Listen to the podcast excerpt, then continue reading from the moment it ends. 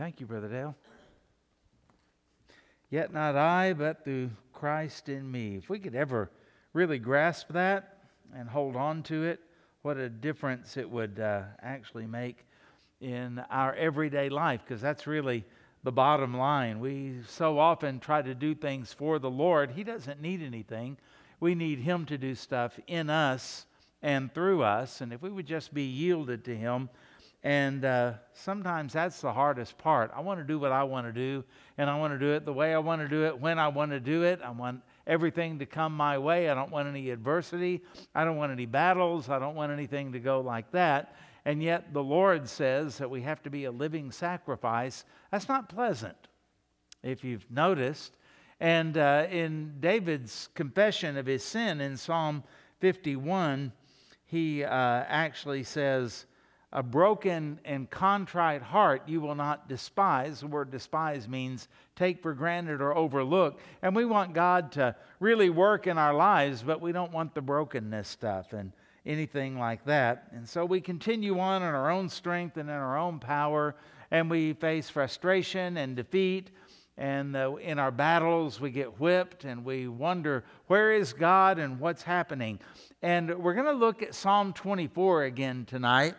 And uh, we'll start in verse 1 so we get the whole uh, feeling and the whole flow of it, but we'll focus in on about verses 3 through 6 tonight because we want to talk about what it is that we really crave as the people of God. Let me tell you what it is it's the blessing of God. Now, our problem is we don't really know what a blessing is. If you listen to some people, a blessing is a, a miracle, and I suppose it always is. But you know what I mean by that a healing or something like that that happens. For other people, a blessing is a check in the mail or something like that. Other people have blessings like they get a new house and they go, oh, what a blessing. And it is. And uh, we get a new car, oh, what a great blessing. We get a raise at work, oh, what a great blessing. Those are certainly the blessings of God, but we're missing something and I think in Psalm 24, we find what the, the biblical view of what the real blessing is. Let's call it the ultimate blessing, and that is the presence of God. And you see, this lost world is alienated from God. They're spiritually dead. They're disconnected from Him. They don't understand Him. They can't understand His Word. And they're just walking around like zombies and uh, there's nothing that they can really do. And yet, inside of their heart, there are certain things that they instinctively know ought to be right and how the world ought to be. And they hate wars and they hate crime and all of that unless they're involved in it. And, uh, and people say, why, why can't it be different? And if God exists, and if He is a God of love, why is there so much evil in the world? You know what they're really saying? Why can't things be like heaven? And it can't happen on this cursed earth with cursed people.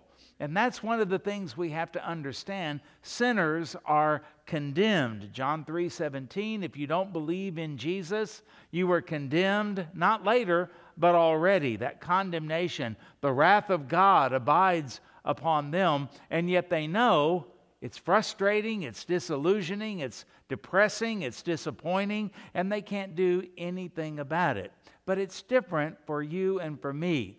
So if we're not careful, we'll follow after them and we'll think what would really make me happy is a new car of a certain brand and a certain type with certain features. And it does feel good when you first get it, you get into it, and that new car smell and all of the bells and whistles. But it doesn't take long for things to go wrong. It doesn't take long for uh, things to go kind of out of style, and you see a, another car like yours drive by and it has features yours doesn't have, and then the old disappointment comes back again. We get geared up for the holidays. Oh, this will be the one. Thanksgiving will be wonderful. The family will be all together, and then there's some kind of a fight or some kind of a disruption or a problem that comes up. And so we say, well, Christmas will fix it. We'll have a whole season of, of celebration and lights and presents and gift giving, and then we get frustrated during our Christmas shopping. The budget doesn't work out the way that we thought it was going to. Or when we give the presents that we thought was going to really make a difference, it doesn't fit, or it's the wrong style, or the wrong color, or something like that. And we find ourselves at the end standing in the line to return gifts, and we see somebody there with a gift that we gave them, they're returning it as well. It just never pans out because what we're really craving is not stuff, not things, not an experience. We are craving the blessing of God. Now, I want you to think about it. Adam and Eve lived in the blessing of God. And I think that the psalmist and the Bible defines the true blessing of God as the presence and the power of God. Now, lost people don't have that. But you and I do. The moment we are born again, the Holy Spirit is given to us, and God comes to live within us. He goes everywhere we go, and He participates in everything that we do, the good as well as the bad, sadly.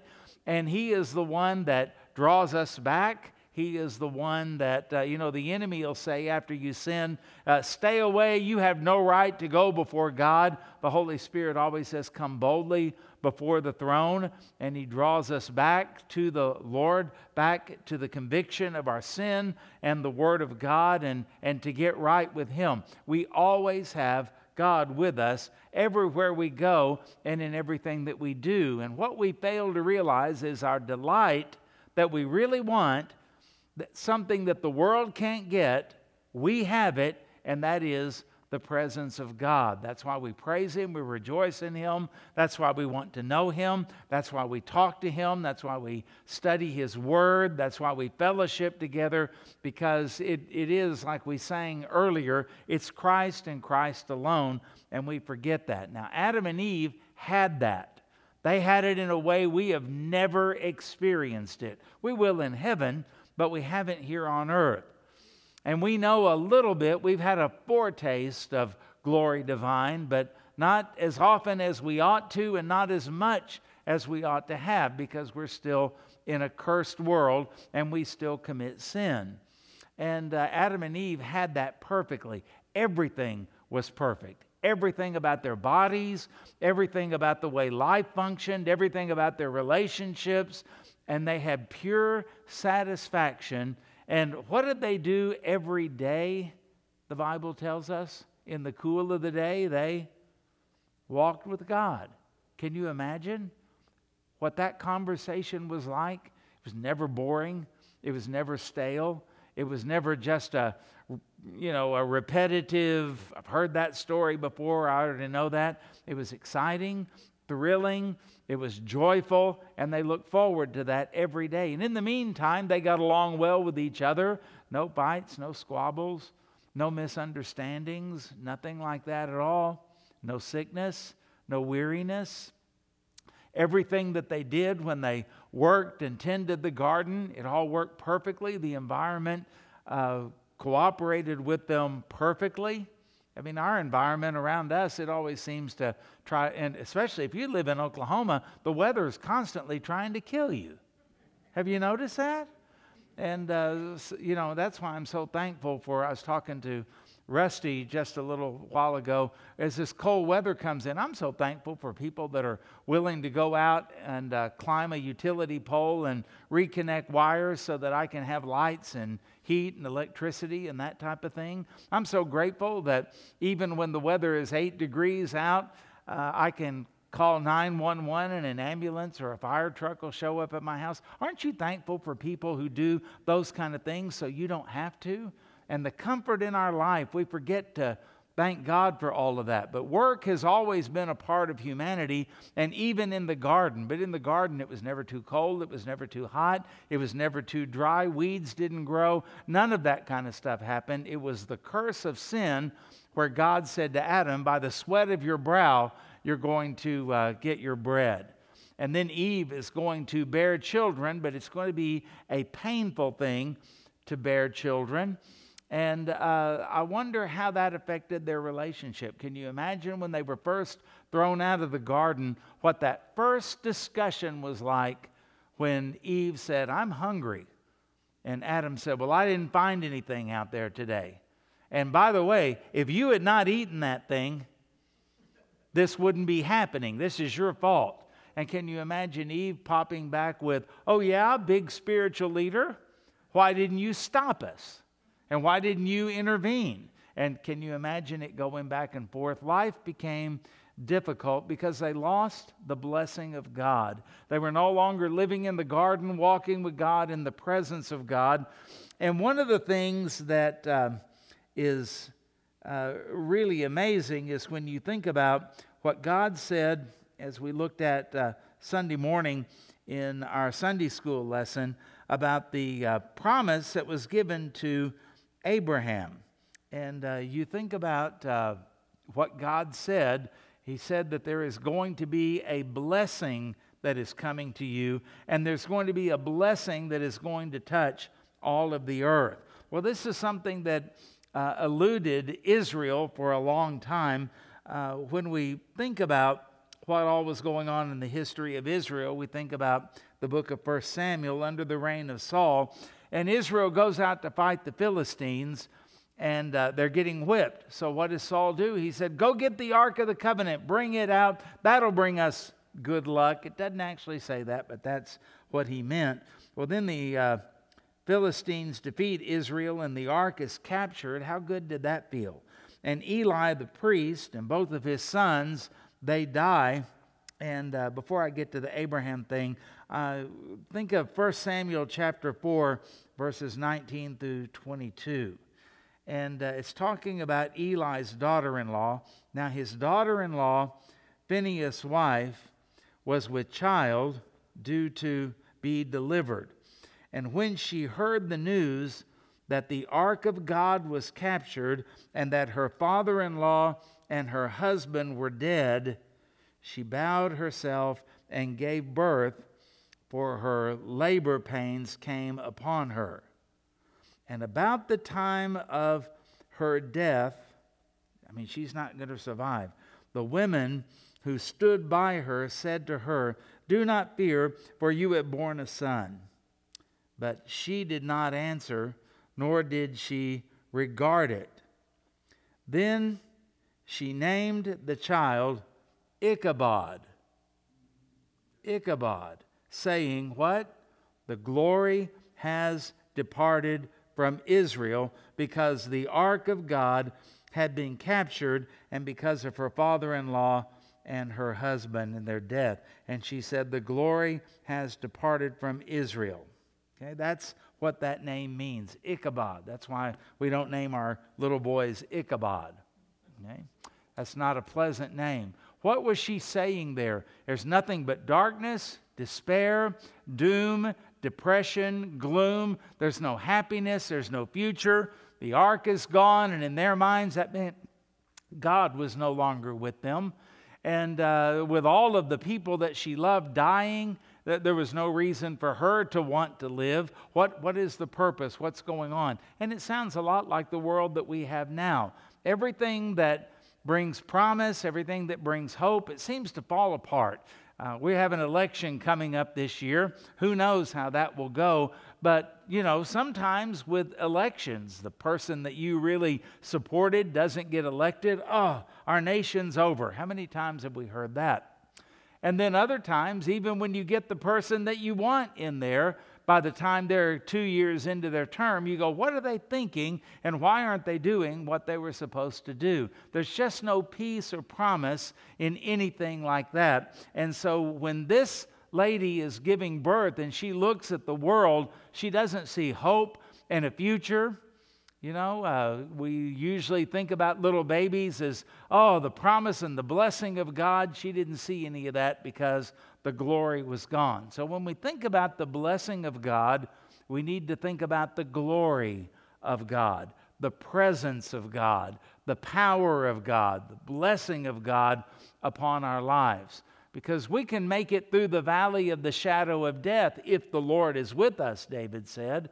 And the presence of God is what gives us the strength to carry on. It's the presence of God that puts everything together and gives us the sanity that we need to think ahead and to persevere and to do everything that is right, even for upcoming generations. So Israel just kind of fumbled the ball.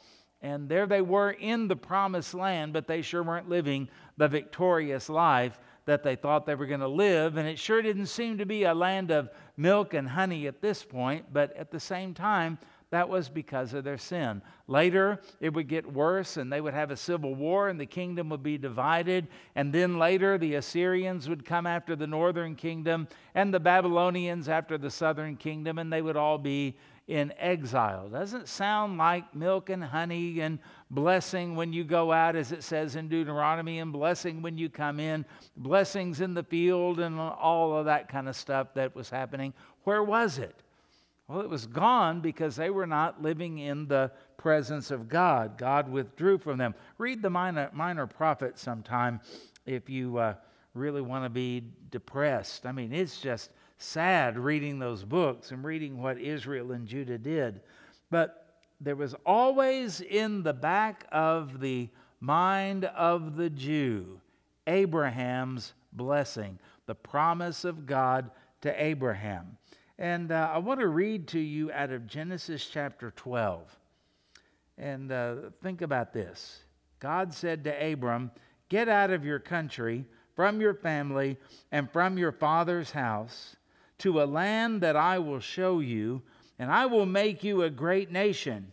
And look at this I will bless you. You know what God is saying there? I'll give you power, and I'll give you my presence, and I will never leave you, and I will protect you. And we find that um, Abram, even later on, when he failed, there was a famine in the land, and he hightails it to Egypt, which he shouldn't have done, I don't think. And when he gets there, he starts thinking about what's going to happen. Sarah, you're so beautiful. And I'm sure she probably blushed and said, Oh, Abe, you go, do go on. And then he said, "Yeah, they're going to try to kill me to get you, so that it may be will, so that it may be well with me.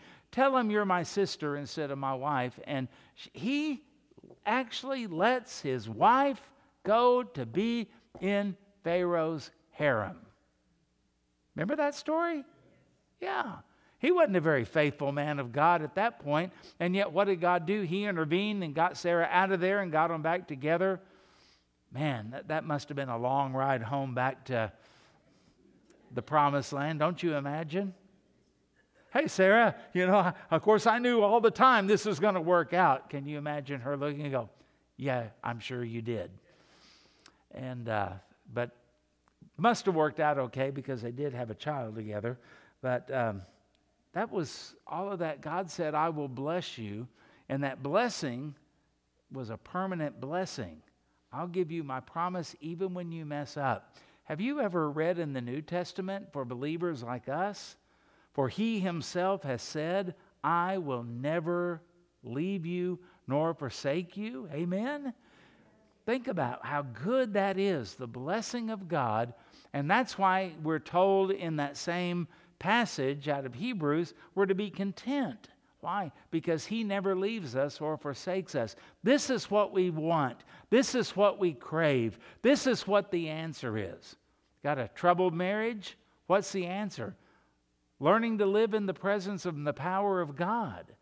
If you've got problems with neighbors and persecution like the early church did, where when they met, they met in peril of their lives. When they were baptized, that was a death sentence for a lot of them. How did they carry on? How did they do it? The blessing of God. They understood the blessing of God is not getting a new car, it's having God with me through these dark times. David even understood that. As I said earlier, Yea, though I walk through the valley of the shadow of death, I will fear no evil, for thou art with me. Okay?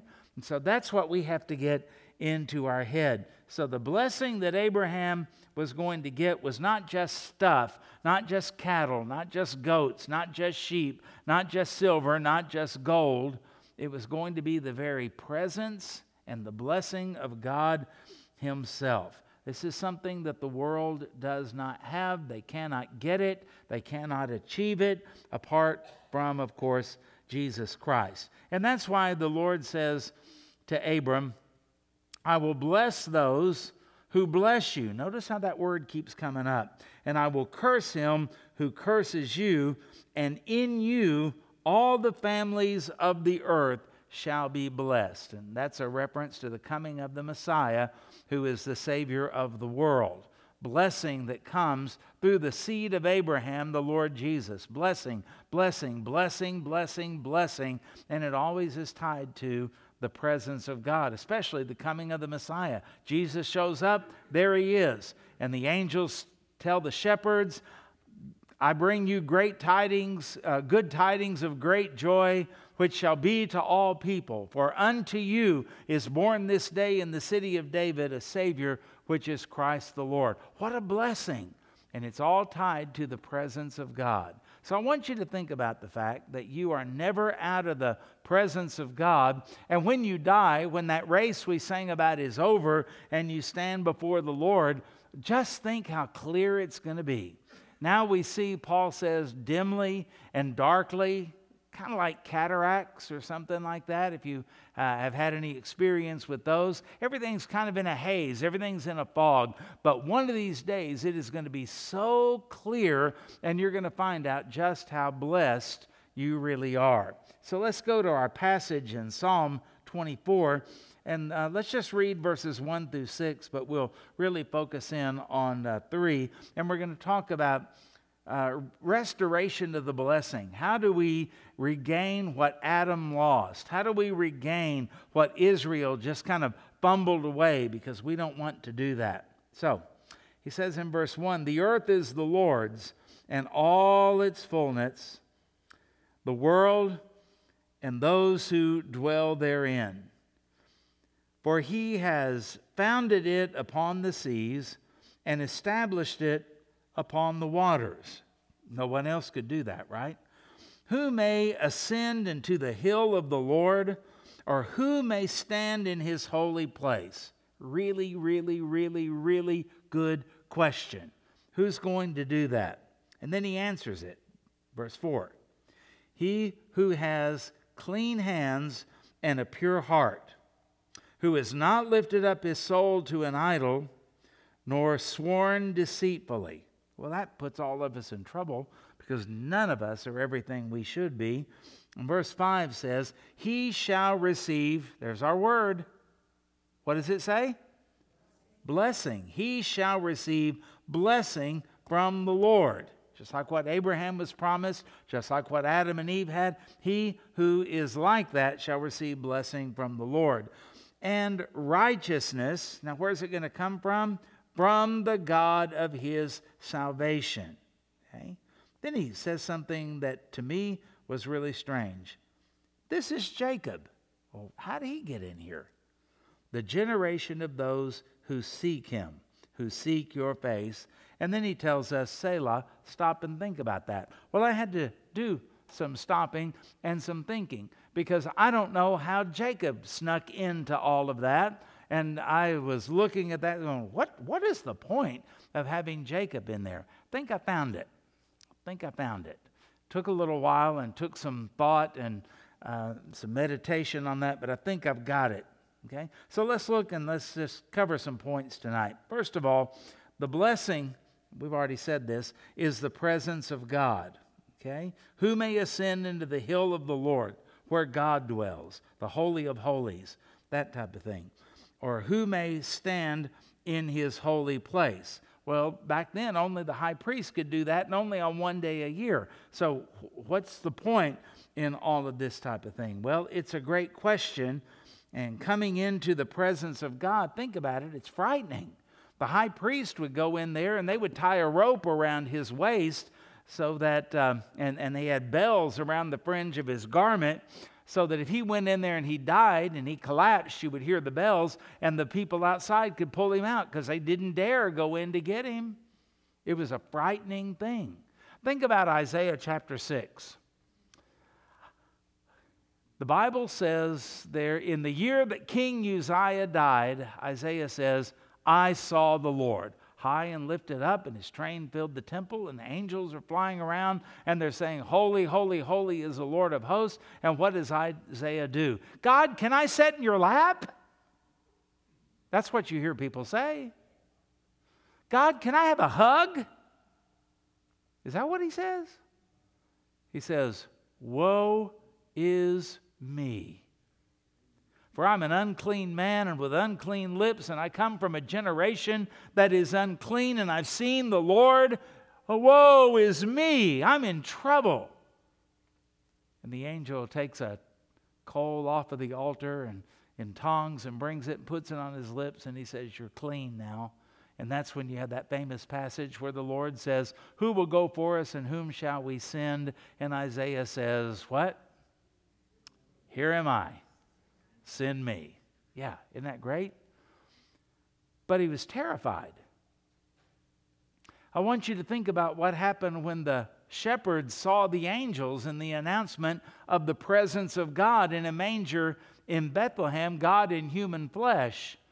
And the Bible says, going back to King James, and they were sore afraid, terrified. Even the Apostle John, the beloved disciple, you get to the book of Revelation, and he's in the Spirit on the Lord's day. That should fix everything, right? And then the Lord comes up and speaks to him, and he fell over like a dead man. Why? because when you bring sinners into the presence of God, it is terrifying. That's why the world runs from anything that has to do with God. That's why no one seeks after God. They're terrified if you could know the truth about it. And so when we look at this and we think about the presence of God, well, then how could that be a blessing if it's something that is so incredibly scary to us? And you've got to think that these Israelis, if we're right about saying that they're bringing the Ark of the Covenant back from the Philistines and they're taking it into Jerusalem to its rightful place, you even remember that on the way up there, they had it on a cart, and a guy named Uzzah, he tried to steady the ark and he touched it, he's dead. And it made David mad. Why? Messing with God is a serious business. And to think to come into God's presence just as you are is terrifying. Everything we find in the Bible, it's terrifying, it's frightening when we look at all of that. And yet, the Bible indicates here that the blessing of God is the presence of God. But because of sin, we've got a problem coming into the presence of God. It doesn't feel like a blessing, it doesn't look like a blessing, it's terrifying. Well, let's not stop there because that's depressing, right? Point number two is the blessing of God's presence is not compatible with sin. And I know right now you're going, tell us something we don't know. You've already kind of depressed us tonight. Well, that's just the way it is. The blessing of God is not compatible with sin. Because who may come into the presence of God? And he answers, He who has clean hands and a pure heart, who has not lifted up his soul to an idol nor sworn deceitfully. Well, that's good, except for one thing. I've already blown that. By the time I read this and go, oh, yeah, I'm going to aspire to that, I've already messed it up. What's going to happen before? I'm already contaminated. I'm already unqualified by all of that. That's our problem, isn't it? Man, I've got problems already. And then when we understand what he's saying here, clean hands, the word clean there in Hebrew can also be translated as innocent. Innocent hands. Ah, I'm in trouble. When it says a pure heart, it means that there are no unworthy motives. You know, sometimes we do the right thing, but with the wrong motive. You ever done that? Don't look spiritual. You know you have. Right? We all have. And that's why God looks on the heart, and that's where our problem is. It's not just our performance, it's not just what we say or what we sing or what we do. God looks beyond all of that, and He sees even the motive that we have. And we find in Matthew chapter 5, verse 8, where Jesus gives us the Beatitudes and talks about the laws of the kingdom and how we enter the kingdom, he makes this statement Blessed, there's our word, are the pure in heart, for they shall see God. You know what he's saying? Without a pure heart, you don't see God. That's the only way to be blessed. That's the only way to enter the kingdom. That's the only way to be in his presence. And that's what David is saying in the Psalms. So we've got a big, big, big problem here. And that's why we go to point number three. The blessing of God's presence accompanies righteousness. Okay? Now we've already established the fact that God loves purity and holiness, and that the people who are going to stand in the presence of God have clean hands, a pure heart, and Jesus even said, Blessed are the pure of heart, pure in heart, for they, and, and it doesn't do any violence in the original language to say, and they alone shall see God. No one else is going to see God except someone with a pure heart. Now, when I read that, I go, man, I'm in real trouble. Because I don't know a lot about my heart because Jeremiah says my heart is deceitful. That means it's tricky and it's wicked. That means it has bad motives. And then he says this, and who can know it? So whenever you hear somebody say, Well, I know my heart, no, you don't. Your heart will trick you like crazy. And your heart will make you think you're a whole lot better than you really are. And then sometimes, if you're trying to serve the Lord, the, your heart will try to make you look a whole lot worse than you really are. God doesn't love you, and Jesus' blood didn't save you, and you can't possibly be a Christian and think and act like that. I mean, we've all had that type of stuff. In the book of First John, it talks about, you know, we want to live so our heart doesn't condemn us. And we got a problem with all of this. So, where do I get clean hands? Where do I get a pure heart? Where do I get to the place to where everything is the way it's supposed to be? And that's why I love verse 5. He shall receive blessing from the Lord and righteousness where? From the God of his salvation. Now, I might look at that and say, well, if I had clean hands and a pure heart, I could just march into the presence of God. But you and I know our Bible well enough to know there's nobody like that. All have sinned and come short of the glory of God, the Bible says. In fact, um, it says even in the Old Testament, God talks about uh, what he's going to do one day with Israel, and it's kind of a picture of what he does without, with us. I'm going to take your heart of stone, your dead, cold, rock hard heart and I'm going to put in it a heart of flesh. And by that, he doesn't mean flesh like old nature flesh. He uh, means in there a heart that's living, a heart that's beating, a heart that's tender. In other words, he says there's a promise in there, even in the Old Testament, of getting a new heart, a different heart than the one that leads us astray, a different heart than the one that turns against God, a different heart, a pure heart. And that's where we get it. And where does it come from? Righteousness and salvation that comes from God. See, even the people he's referencing before need a Savior, and they need righteousness that comes from God. So we may look at these people and go, well, if anybody deserves to go to heaven, it's brother so and so, sister so and so. And yet, what does the Bible say? Boy, they're really righteous. What does the Bible say about our righteousness? It is as you got it, filthy rags.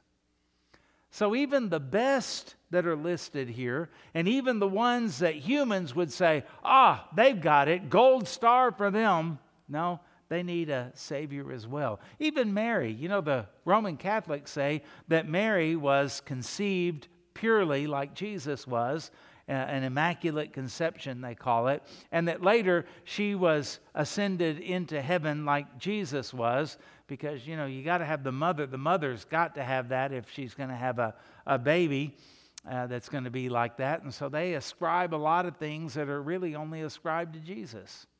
And yet mary was the one who said my soul doth magnify the lord and my spirit hath rejoiced in god my savior. Well perfect people don't need a savior. You know who need a savior? Sinners. Sinners like us that's where our hope is. And so, what happens? Jesus dies on the cross. He takes our sin and abolishes it, and takes the wrath of God and drains the cup for us in our place. And then, when we trust Him, He actually gives us His righteousness, His gold stars, His, his points.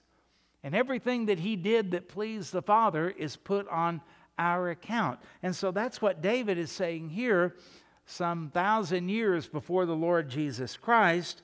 And uh, he says, The righteousness comes from God. It can't be achieved. It's not by religion, it's not by works.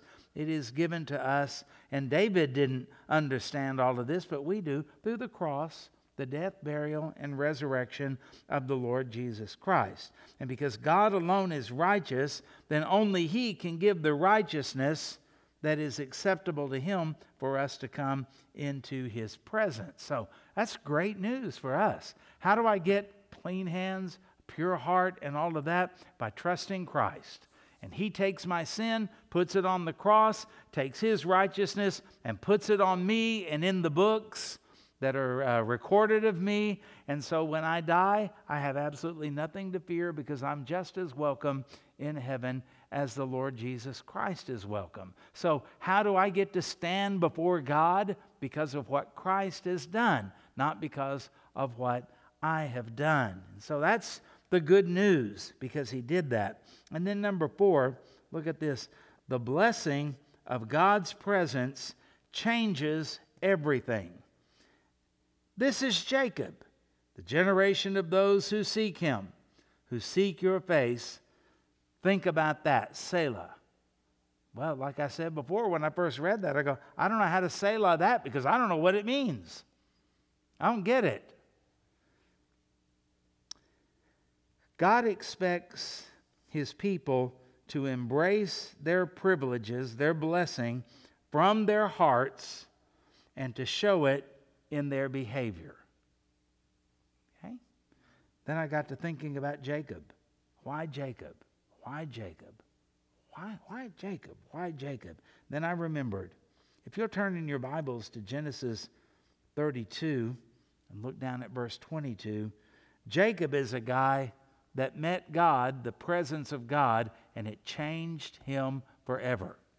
Remember what Jacob means? The name means? It means a trickster, a deceiver. Uh, I saw one definition, a supplanter. I'm not really sure. I don't use that word very often, but it cannot be good. It means taking the place, the rightful place of someone else. Well, this is the guy that uh, when Esau has been out hunting, he was the hunter, the man's man, man, the favorite of his father Isaac. And when he comes back in, Jacob, you know, he liked to cook and he liked to be in the kitchen with his mom, Rebecca. And so uh, when Esau is coming back from hunting and he didn't get anything, and he's starving, and what's Jacob stirring? A great big pot of chili, let's call it. Esau smells it and goes, Oh, give me some of that. And Jacob, always scheming, always thinking, always planning, he goes, Oh, I'd be happy to let you have some of this fine stuff here. Got a big bowl of it here, and but give me your birthright. Jacob didn't deserve the birthright, but he was the supplanter. He took Esau's place and took his birthright from him. Now, don't feel sorry for Esau because Esau was so sorry he sold the whole birthright, which had to do with the Abrahamic covenant, for a bowl of, of chili. That tells you something about him. He was materialistic, he lived for the moment, he didn't care about all that spiritual stuff. Least Jacob did, we'll give him credit for that, but the way he got it stunk, didn't it? You remember the time when. Uh, Isaac is about to die. His eyes had grown dim. And Rebecca, she wasn't much better than Jacob. She tells Jacob, Go in there now. Your, your brother has gone out on a hunting trip to get ga- wild game for Isaac. I'll cook some goat up. Sounds appetizing, doesn't it? And uh, you take it into your father. And they deceived Isaac. And Jacob got the blessing that was supposed to go to Esau. Just a nice guy, isn't he? A guy you'd want to do business with and make a deal with. Boy, if you were ever dealing with Jacob, you wouldn't want to do it on a handshake. You would want everything written down and make sure he read the fine print and signs his John Hancock on there. That's the kind of guy he was. This is a guy that uh, every time you turn around. Uh, later on, he goes to his uh, relative Laban and he marries Leah because he got tricked, kind of served him right. And then he works seven more years and gets Rachel. And then they leave and they're going back to the land where they were raised. And then word comes to Jacob Your brother Esau is waiting for you. When you read in there, have you ever noticed how when we get up to this point we're going to read about, Jacob sends everybody else ahead. Now he's alone. Oh, poor guy, he's all by himself. No, don't feel sorry for him. It's almost like he's sending all of his family out as a human shield. Isn't that right? I mean, he's a skunk. And then something happens. He's already sitting on his nerves are on edge. He's terrified of what Esau is going to do when he sees him. Camping there by the river Jabbok. He's got the fire going. Every little sound. Can you imagine? And then all of a sudden, somebody pounces on him. He wasn't ready for it, and he's in the wrestling match of his life. Let's read about it. Genesis 32 22. And he arose that night and took his two wives his two female servants, and his seven sons, and crossed over the ford of the Jabbok, the river. And he took them and he sent them over the brook. Can you imagine? And sent over what he had. Then he goes back. And Jacob was left alone on the other side of the river, hoping that Esau might be nice to them, or if he kills somebody, he kills them and not him. Jacob is left alone. And a man wrestled with him until the breaking of day. Verse 25. Now, when he saw that he did not prevail against him, he touched the socket of his hip, and the socket of Jacob's hip was out of joint. And he wrestled with him. And then he said, Let me go, for the day breaks. But he, Jacob, said, I will not let you go unless you, there's our word, bless me. So he said to him, What is your name? And he said, Jacob. I'm the deceiver.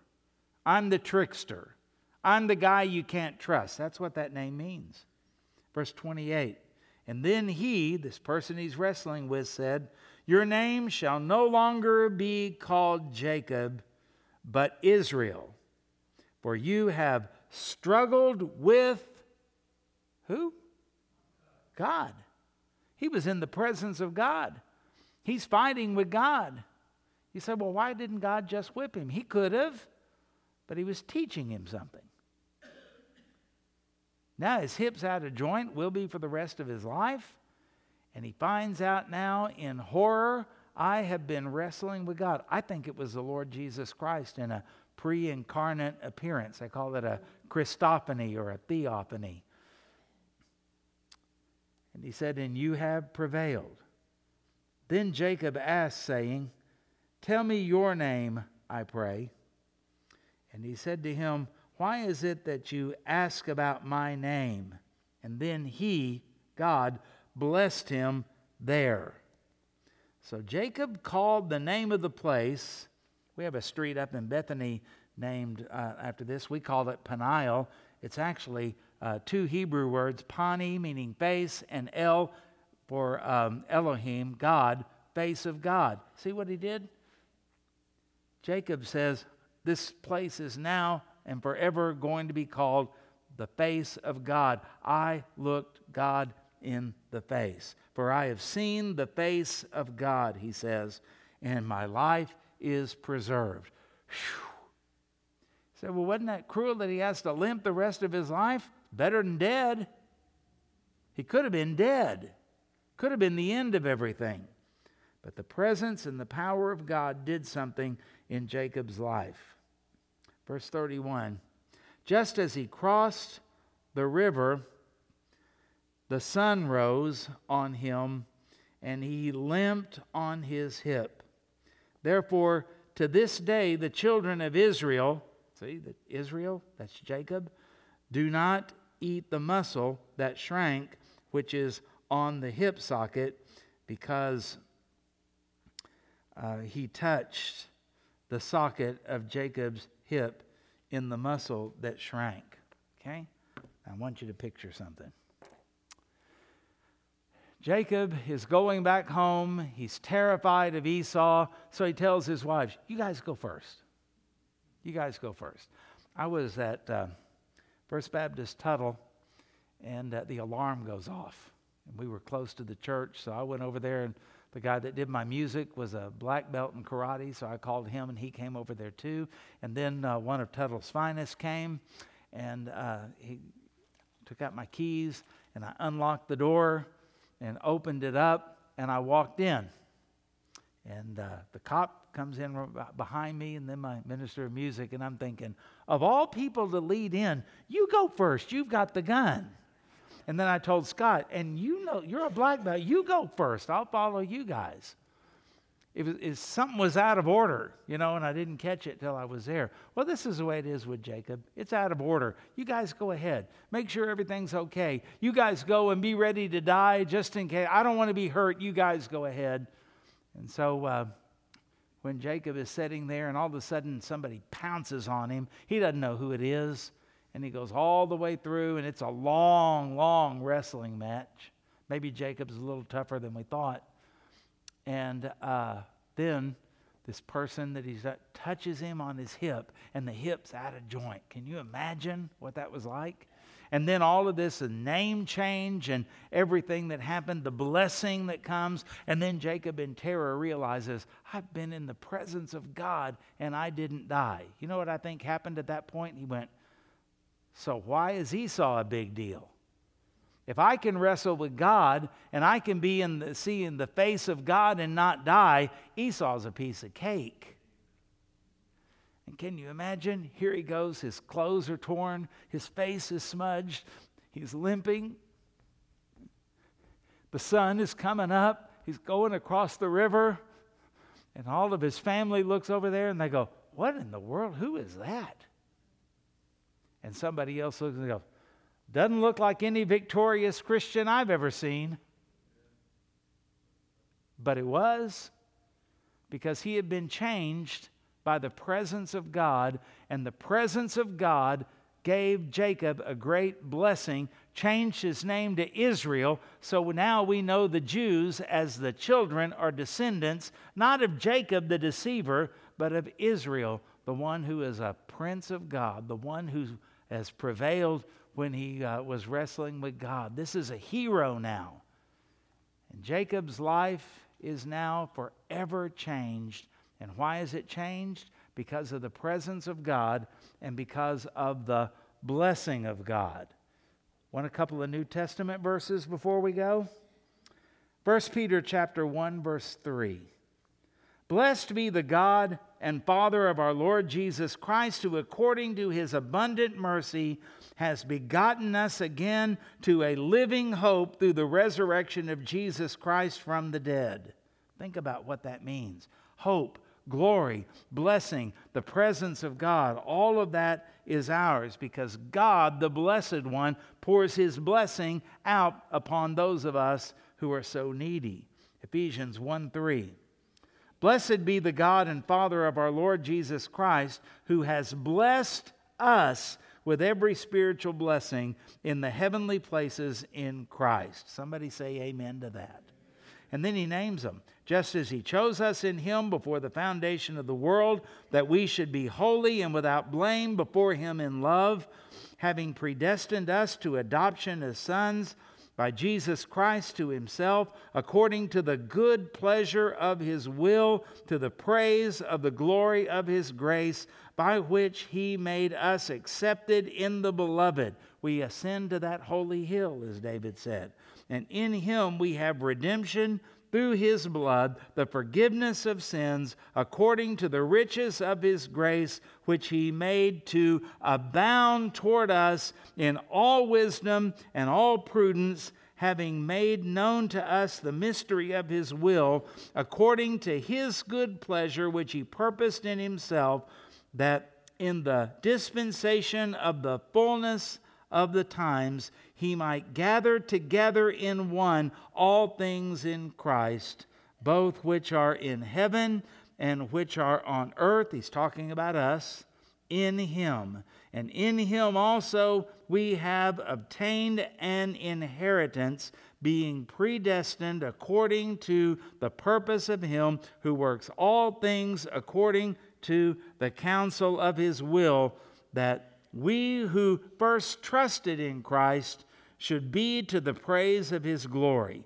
And in him you also trusted after you heard the word of truth, the gospel of your salvation, in whom also, having believed, you were sealed with the Holy Spirit of promise, who is the guarantee of our inheritance until the redemption of the purchased possession to the praise of his glory. You are more blessed than you know. And everything you want, it's not the paycheck, it's not the car, it's not the house, it's not the experience. Your soul and heart craves the presence of God. And that's the blessing. You have it now, and you're going to have it more fully when you get to heaven because our God, the Blessed One, is the one who has blessed us with the ultimate blessing. And we qualify, as David said, because He, by His blood, has given us clean hands and given us a pure heart. And we have not bowed to idols because we are the purchased possession of God. And we have to confess together that Jesus is Lord. And that affects everything we do and even our relationships. And so, what is it that makes a difference? We sang about it all because of Jesus Christ. Man, we are blessed, blessed beyond measure. So let's pray about it. Okay? Heavenly Father, forgive us when we think this world can bless us.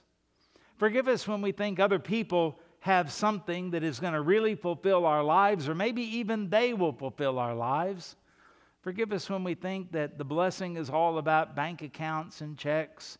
It's all about possessions and houses and lands and all of that. Lord, those are fine. And we thank you for everything that you've given us, but they never bring happiness. They never bring fulfillment. They can't make us right with God. They can't guarantee our salvation. What we're really looking for is your blessing, like Abraham did, and like Adam and Eve knew before they sinned. And Father, we thank you that the Apostle Paul says we are blessed with every spiritual blessing in heavenly places in Christ Jesus. It's you. It's not stuff. It's you. It's not all of your gifts, it's you. And forgive us when we sell everything short by looking to things around us, people around us, circumstances around us, instead of looking to you. So change us like you did Jacob so that we don't seek after all of the things that don't matter and that can't satisfy, but we are changed to seek after you. And when our sin problem prevents all of that, you solved it by sending your son to die on the cross and to forgive us and pay the debt of our sin. You've done it all. And why you would want to do that for us, I don't know. But you did. And I very humbly, and we very humbly, say thank you. In Jesus' name we pray. Amen.